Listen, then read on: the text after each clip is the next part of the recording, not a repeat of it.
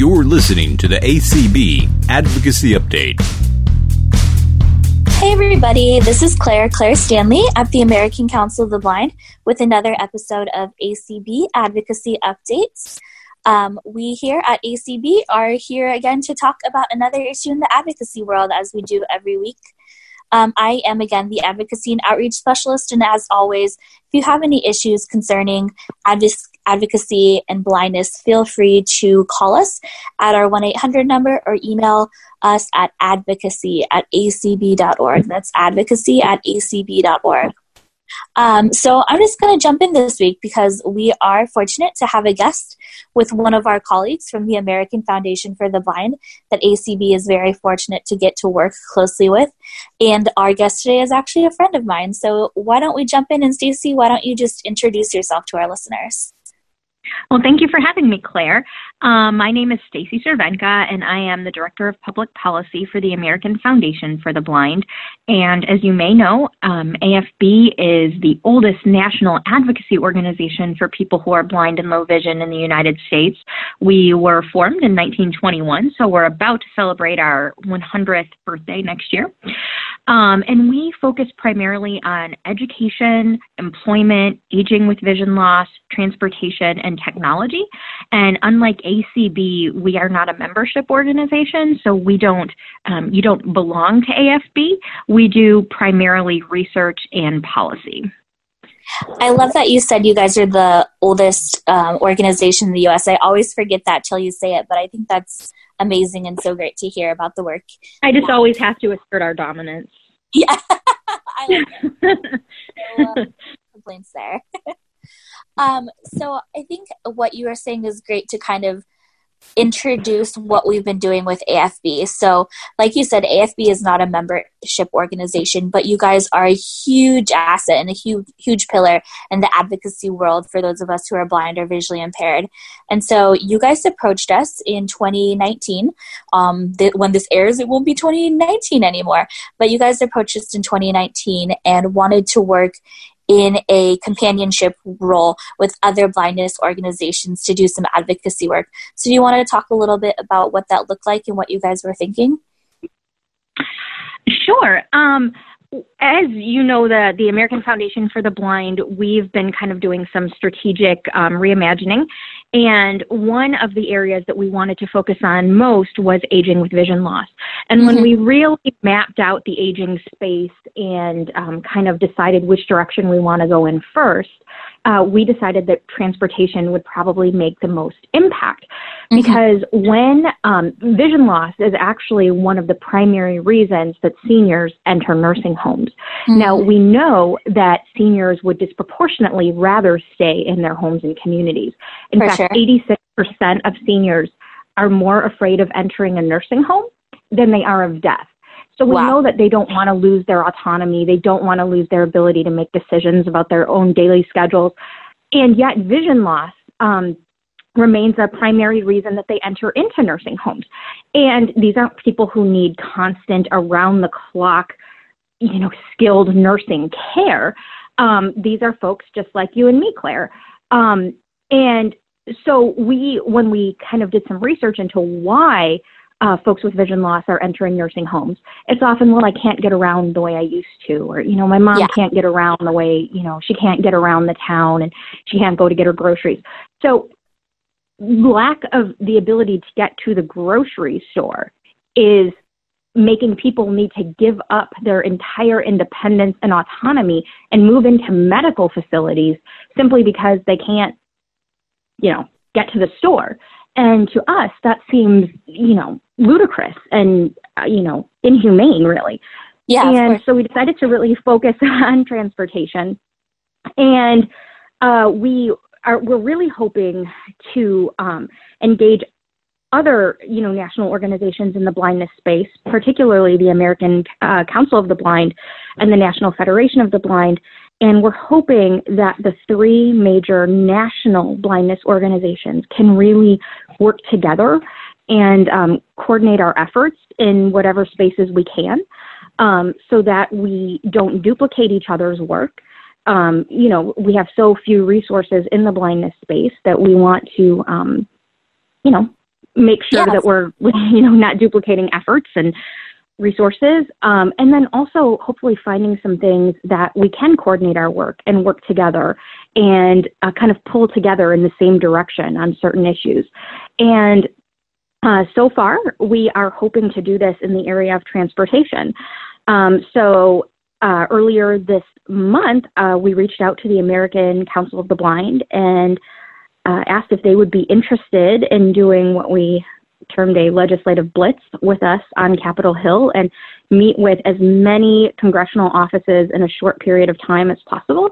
And we targeted members of the, well, Claire reached out to the members of the um, House of Representatives um, Committee on Transportation mm-hmm. Infrastructure. Yes. Yep.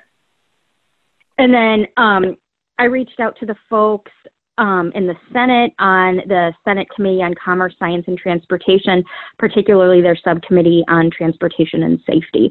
So I think we had like was it maybe about 25 meetings? Yeah, somewhere in the mid 20s. Yeah, it's been great. And I just want to say, just to kind of highlight what you just talked about, Stacy, that it's so exciting that you guys want to work with other blindness organizations because um, and like you said, we don't want to duplicate things and things like that. But I think also just two voices are louder than one, and so on and so on and so on. So it's been great to work with other. Uh, work with AFB and hopefully you know other groups in the future to just make our voice a little bit louder. So that's exciting. So yeah, um, we can i'm going to kind of want to shift toward some of the topics we've been talking about but before we do that stacy let's just paint a picture of what our experience has been like so far. Like you said we've met with about 20 odd offices so far both in the house and the senate we have um, i think i want to say something like five meetings set up already for the beginning of 2020 and i'm sure that will grow um, so how have you enjoyed it so far i know we've met with a lot of great staff, um, legislative directors and legislative assistants, some really great people out there. For the most part, we've had really positive experiences. People at least listen to what we have to say. Um, but what's your been experience? Have you enjoyed it so far?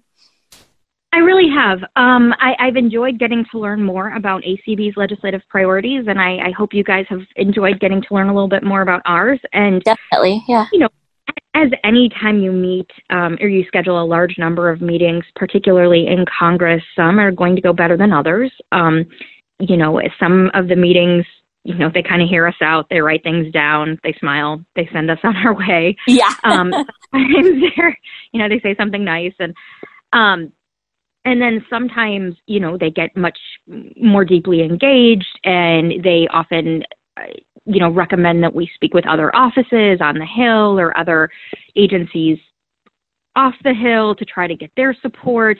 Um, they tend to direct us toward, um, you know, committee staff and other folks that we should be meeting with.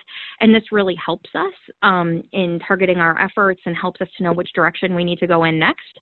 And it, it's a huge, long process. It's not simply mm-hmm. us going in and saying, okay, here's what you should do, us making a really good argument, and them saying, my gosh, you're right, let's do it. It's, do it. You right know, I wish it was that way. Um, it's not quite as simple as like selling, you know, a product. It's, um, yeah.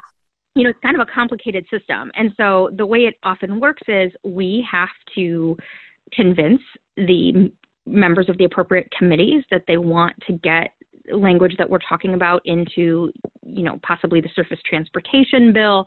And then we have to talk about, you know, what would this cost? If it would cost something, how would we offset that cost? What would we get rid of now? What regulations would we get rid of now? And that can be really challenging. Um, and then we also have to compete with the priorities of hundreds of other organizations. I mean, there are so many transportation priorities when you think about like building bridges, building roads, um, I mean, there's just there's so many, and so trying to get our little issues. Well, they're not little issues, but our in the grand scheme of things, there's so many. Yeah. Yes, exactly.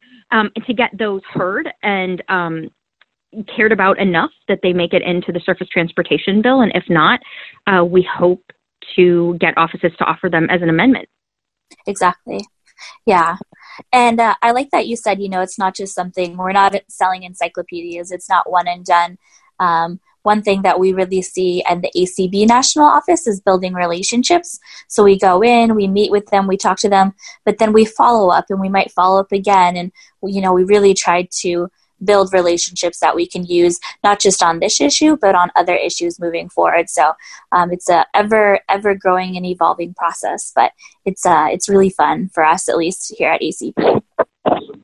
Oh, absolutely. And like you said, you know, there are some offices that might not bite on this issue. They might not decide that, you know, they really want to latch onto it and, and kind of be a champion for it.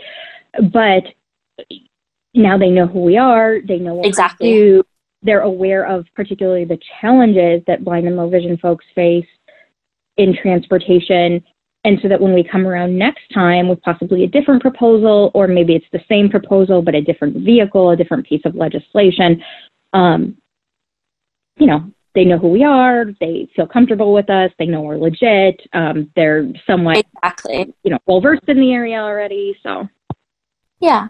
Yeah. So you started talking about the surface transportation bill, um, and that's what we're hoping to get the two different issues um, plugged into.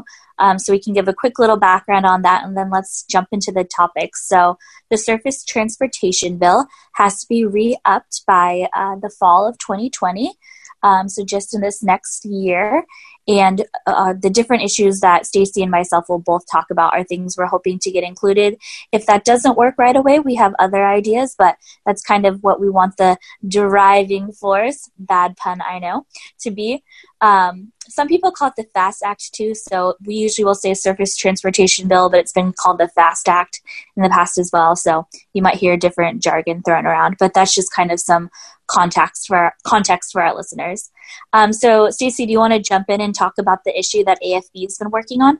Well, as I said previously, um, you know, AFB is really concerned about the transportation options that are available and, and mostly not available to older people with vision loss.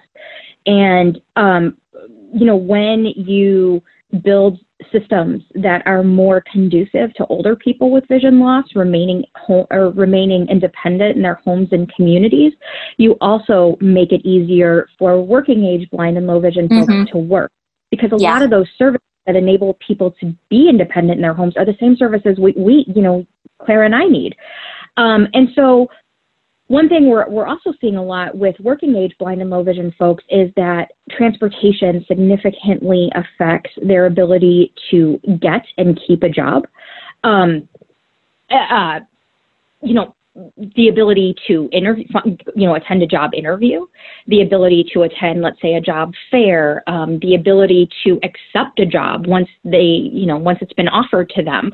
Um, and then many folks accept jobs and then realize that it's not cost effective to keep that job because the transportation to and from the job is so expensive that it would actually be better for them financially to remain on SSI or SSDI.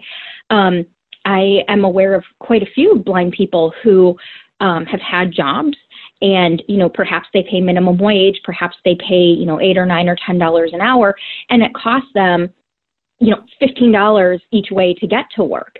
And that's, you know, that could be $30 a day. That could be three hours of your shift, of an eight hour shift. And then when you take away taxes and you take away, um, you know, insurance, um, it, it, a lot of folks work eight hour shifts and they make 20 or 30 bucks for their work. And so, you know, they have rent, they have families. I mean, they can't afford to do that. So then often they have to leave their jobs and go back onto public assistance. And it's completely understandable because it's simply a numbers issue. You know, uh, I, up until recently, I, I actually served as the um, chairperson of the National Federation of the Blind's Blind Parents Group. And one thing, you know, parents were constantly approaching me saying, I want to work so much. I live in poverty. I don't want to live in poverty. I am tired of this. My life is so hard. I want more money. I want a better quality of life.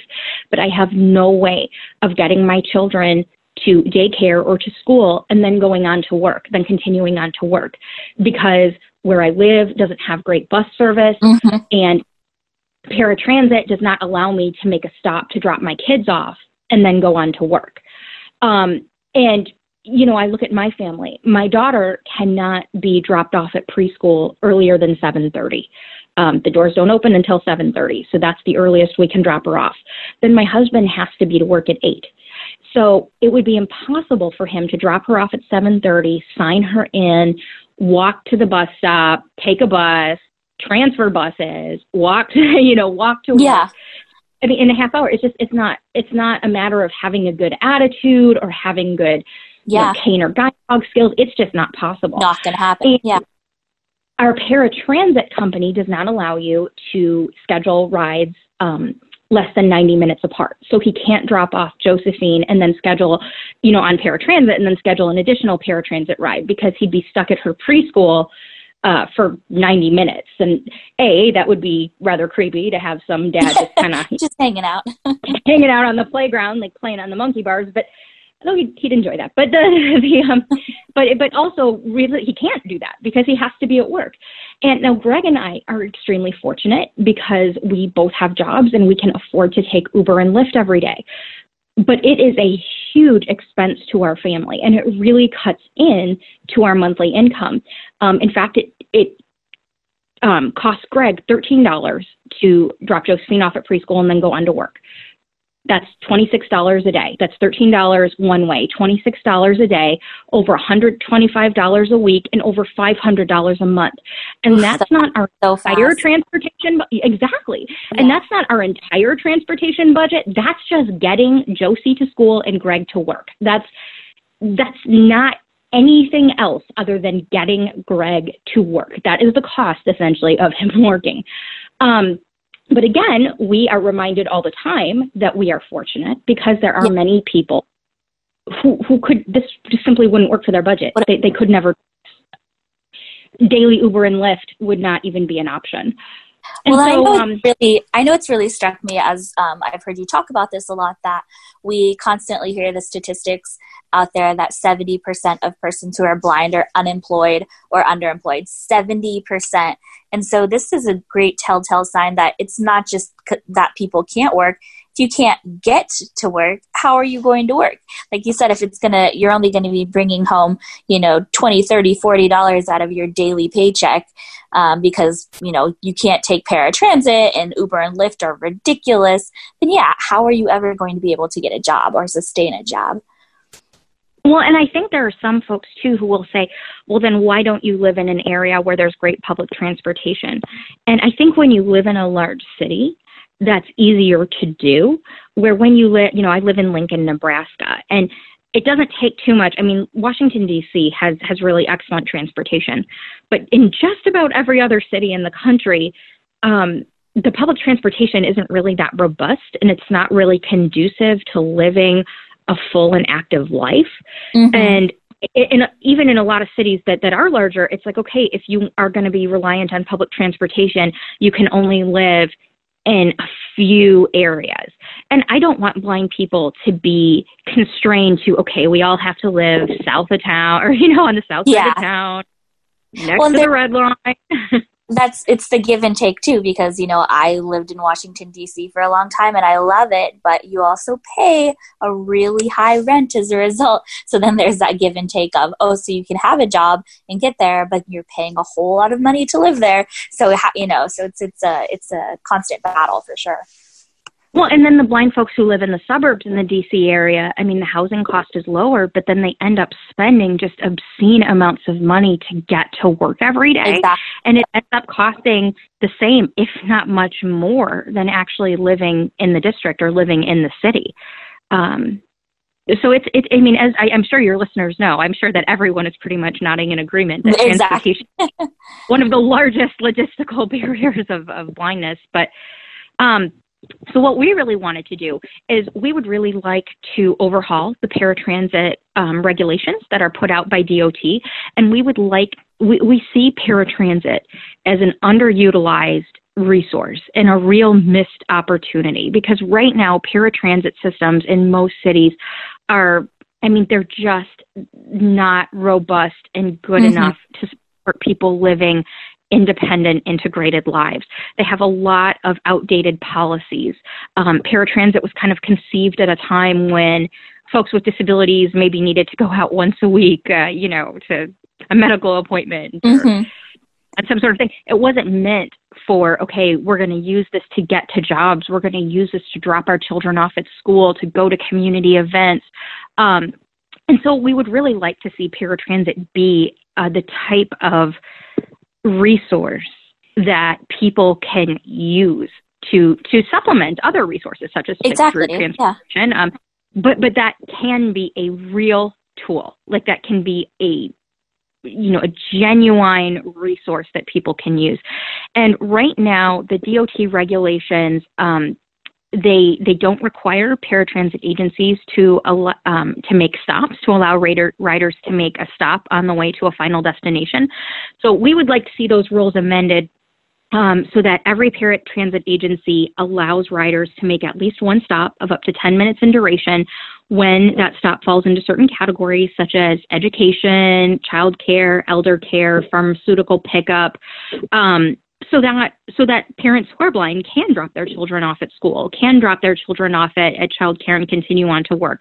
So that older people or any of us really can stop at the pharmacy, run in, pick up our prescription and not be stuck standing at Walgreens for you know 90 minutes and can then head on to another errand um, you know people who who drive cars i mean they often run three or four errands kind of bing bang boom like exactly yeah. One right after the other where we we cannot do that. And so i think this would would help allow us to be more efficient and it would allow a lot of people to be able to work. Um, we would also like to see um, some reciprocity among paratransit agencies so that if you move to a, you know, a new location, your auto, you can submit proof that you were paratransit eligible where you used to live, and you will automatically be made eligible um, in your new in your new town. Yeah. Um, as an example for me, I, you know, was eligible for paratransit services in Chicago, in Minneapolis, in Sacramento, in DC, and I rarely used it because those cities had great transportation, but I did know that I had it in my back pocket if I needed it. And then I moved to Lincoln, Nebraska, and I got denied. And the reason was they told me that I could walk up and down the stairs onto a bus. And they had me like walk up the stairs and walk down the stairs. And because I was able to do this, they were like, you know, you don't qualify. And what they weren't what they weren't taking into consideration is that the Department of Transportation regulations stipulate that you can also be eligible for paratransit if you have difficulty getting to the bus stop, if you have difficulty getting from the bus stop to your final destination, if weather impacts your ability to travel independently. For example, if there's snow and ice, in my situation, I was carrying my one year old daughter in a front carrier. Um, it's absolutely dangerous to do that when the yeah. sidewalks are slick with ice. Um, Lincoln is not great at plowing, you know, crosswalks, and so often I would have to climb up snowdrifts and down the other side with my daughter attached to me or sit down on the snowdrifts and, and I mean it was absolutely dangerous like and it made me really feel confined to my house yeah. um and so I, I, I appealed this but what I learned was that there are a lot of blind folks who get denied paratransit because um, paratransit agencies don't. They're, the, the folks who are do, doing the eligibility determination don't know what the regulations actually are. We often hear that they're not, you know, O&M instructors or things like that. They're just, you know, probably low paid individuals who are just kind of given a, a check sheet and said, you know, go at it. And so unfortunately they don't have yes. the expertise necessary. Exactly. I mean, they're entry level. I mean, eligibility determination is often just an entry level job. And, um, you know, I have a I have a coworker who her test, her eligibility test was they set up um, some pylon, orange pylon cones, and they had her navigate them with her cane. And because she was able to do that and not fall over the cones and kill herself, they were like, "Well, you don't need paratransit." And she was like, "I'm not, I'm not concerned that I'm going to run into a cone." I'm concerned that you know I may get get off the bus and not know how to get to my final destination or when I get out of a final destination I might have difficulty locating the bus stop in an unfamiliar area or it might be a windy day and it might be unsafe for me to cross the street because I can't hear traffic. So I mean there are so many reasons that a person might need paratransit that go far beyond the ability to get on and off a bus. Um, so we we just think that if you're eligible for paratransit in one place, you should be able to submit um, proof of eligibility when you move, and that should automatically guarantee you eligibility. So I love that you are working on that because I'm originally from California and I qualified for paratransit in Southern California where I grew up, and then in college when I moved to Northern California, I applied. Um, and I remember just the stress of having to be reapproved. And I thought, this is ridiculous. I'm in the same state. And even then, just having to to be reapproved. It's it's a really uh, you know stressful process and it shouldn't be um, I love that you guys are working on all these issues because I think all of our listeners who are blind are nodding their head because we've all used paratransit. And like you said, it's such a great tool to have in your back pocket um, and could just really, really help. But I know a lot of us are probably kind of giggling to ourselves because we know we tend to avoid paratransit for all of these yes. reasons. So it's you know it's so frustrating that it's a great tool, but at the same time we're like, oh, but there are all these problems. So the fact that you guys um, AFB is looking to remedy some of these issues is great. Well, and I think it's one of those things where paratransit is just not a sexy topic. Like no. in the transportation yeah. community or even in the blind community, it's like, eesh, paratransit. It's like the, you know, like, you know, Mercy Mobile. I mean, it's, it's just, it's, it's not effective. You know, in Lincoln, Nebraska, they call it the handy van. Like how? Oh, geez. Oh. I, it, it is so awful. Um, but the point is, like, it, it's so are like the policies are so archaic and yeah. it's so undignified. Like the, like the the policies of writing it are often so paternalistic and infantilizing and undignified that we just avoid it altogether. Where it's like, you know what, we have this system. How can we improve it? I mean, the system exactly. exists. Yeah. How do we build it up? Yeah. Great. Well, I know we could talk about this topic all day because as we know, transportation is probably the biggest issue the blind community faces. Um, but that's the first topic that AFB's brought to the table to talk about. Um, as we've gone to the Hill, which has been really great. Um, but for time purposes, we'll jump really briefly to our second topic. Uh, and I know, again, we're going to have lots of comments on these topics because they're huge. So feel free to email us at advocacy at acb.org if you have any questions or comments or suggestions on this topic, because again, as we can see from our excitement, it's a, a big issue. Um, but to coincide with this issue that AFB has been working on and advocating to get into the transportation surface transportation bill, we also want to talk about um, audible or accessible pedestrian signals and how they're paired up with leading pedestrian interval signalization. I know, mouthful. When I first learned it, I could barely say it. Um, I'm sure a lot of our listeners are familiar with what they are, but I'll give a brief overview just in case. Um, so we all know what audible pedestrian signals are. We all love them. They used to chirp like a bird. Now, thankfully, most of them talk instead. Um, but LPI signalization um, is when Stacy described it because Stacy has more vision than me as the little hand or the little man on the other side of the intersection that alerts pedestrians that they can cross. But the way uh, leading pedestrian interval signalization works now pedestrians get to cross the street before the cars get to go. So pedestrians get a few extra seconds to cross the street. And that's really, it's great for pedestrians, but it's frustrating if we don't have audible pedestrian signals for the blind because, as we all know, those of us who got our orientation and mobility training, we read the traffic. So we're standing there listening to our parallel street to surge before we cross. Well, if there's LPI technology going on, our sighted peers are already going to start walking. And I think I've experienced this sometimes. They start crossing the street and I'm listening and my parallel traffic isn't moving and I'm thinking, what are they doing? Are they just brave and are crossing the street? But what they're probably doing, not always, but what they're probably doing is seeing the little hand that changed or the little man that changed because they get those extra seconds. And so, what we're advocating for through ACB when we go to the Hill is that we need to have audible pedestrian signals installed um, to coincide with LPI technology so that we get those extra seconds because we need those extra seconds. Um, some studies done by um, professional O&M instructors have shown that up to 30% of persons who are blind or visually impaired, along with those who are older, um, and often they coincide, are not making it all the way across the intersection.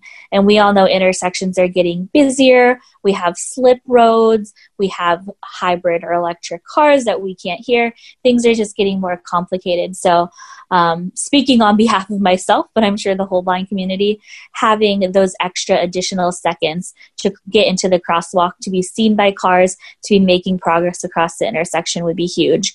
So, ACB is advocating to um, our pie in the sky wish would be to get a an addition under the surface transportation bill to include that.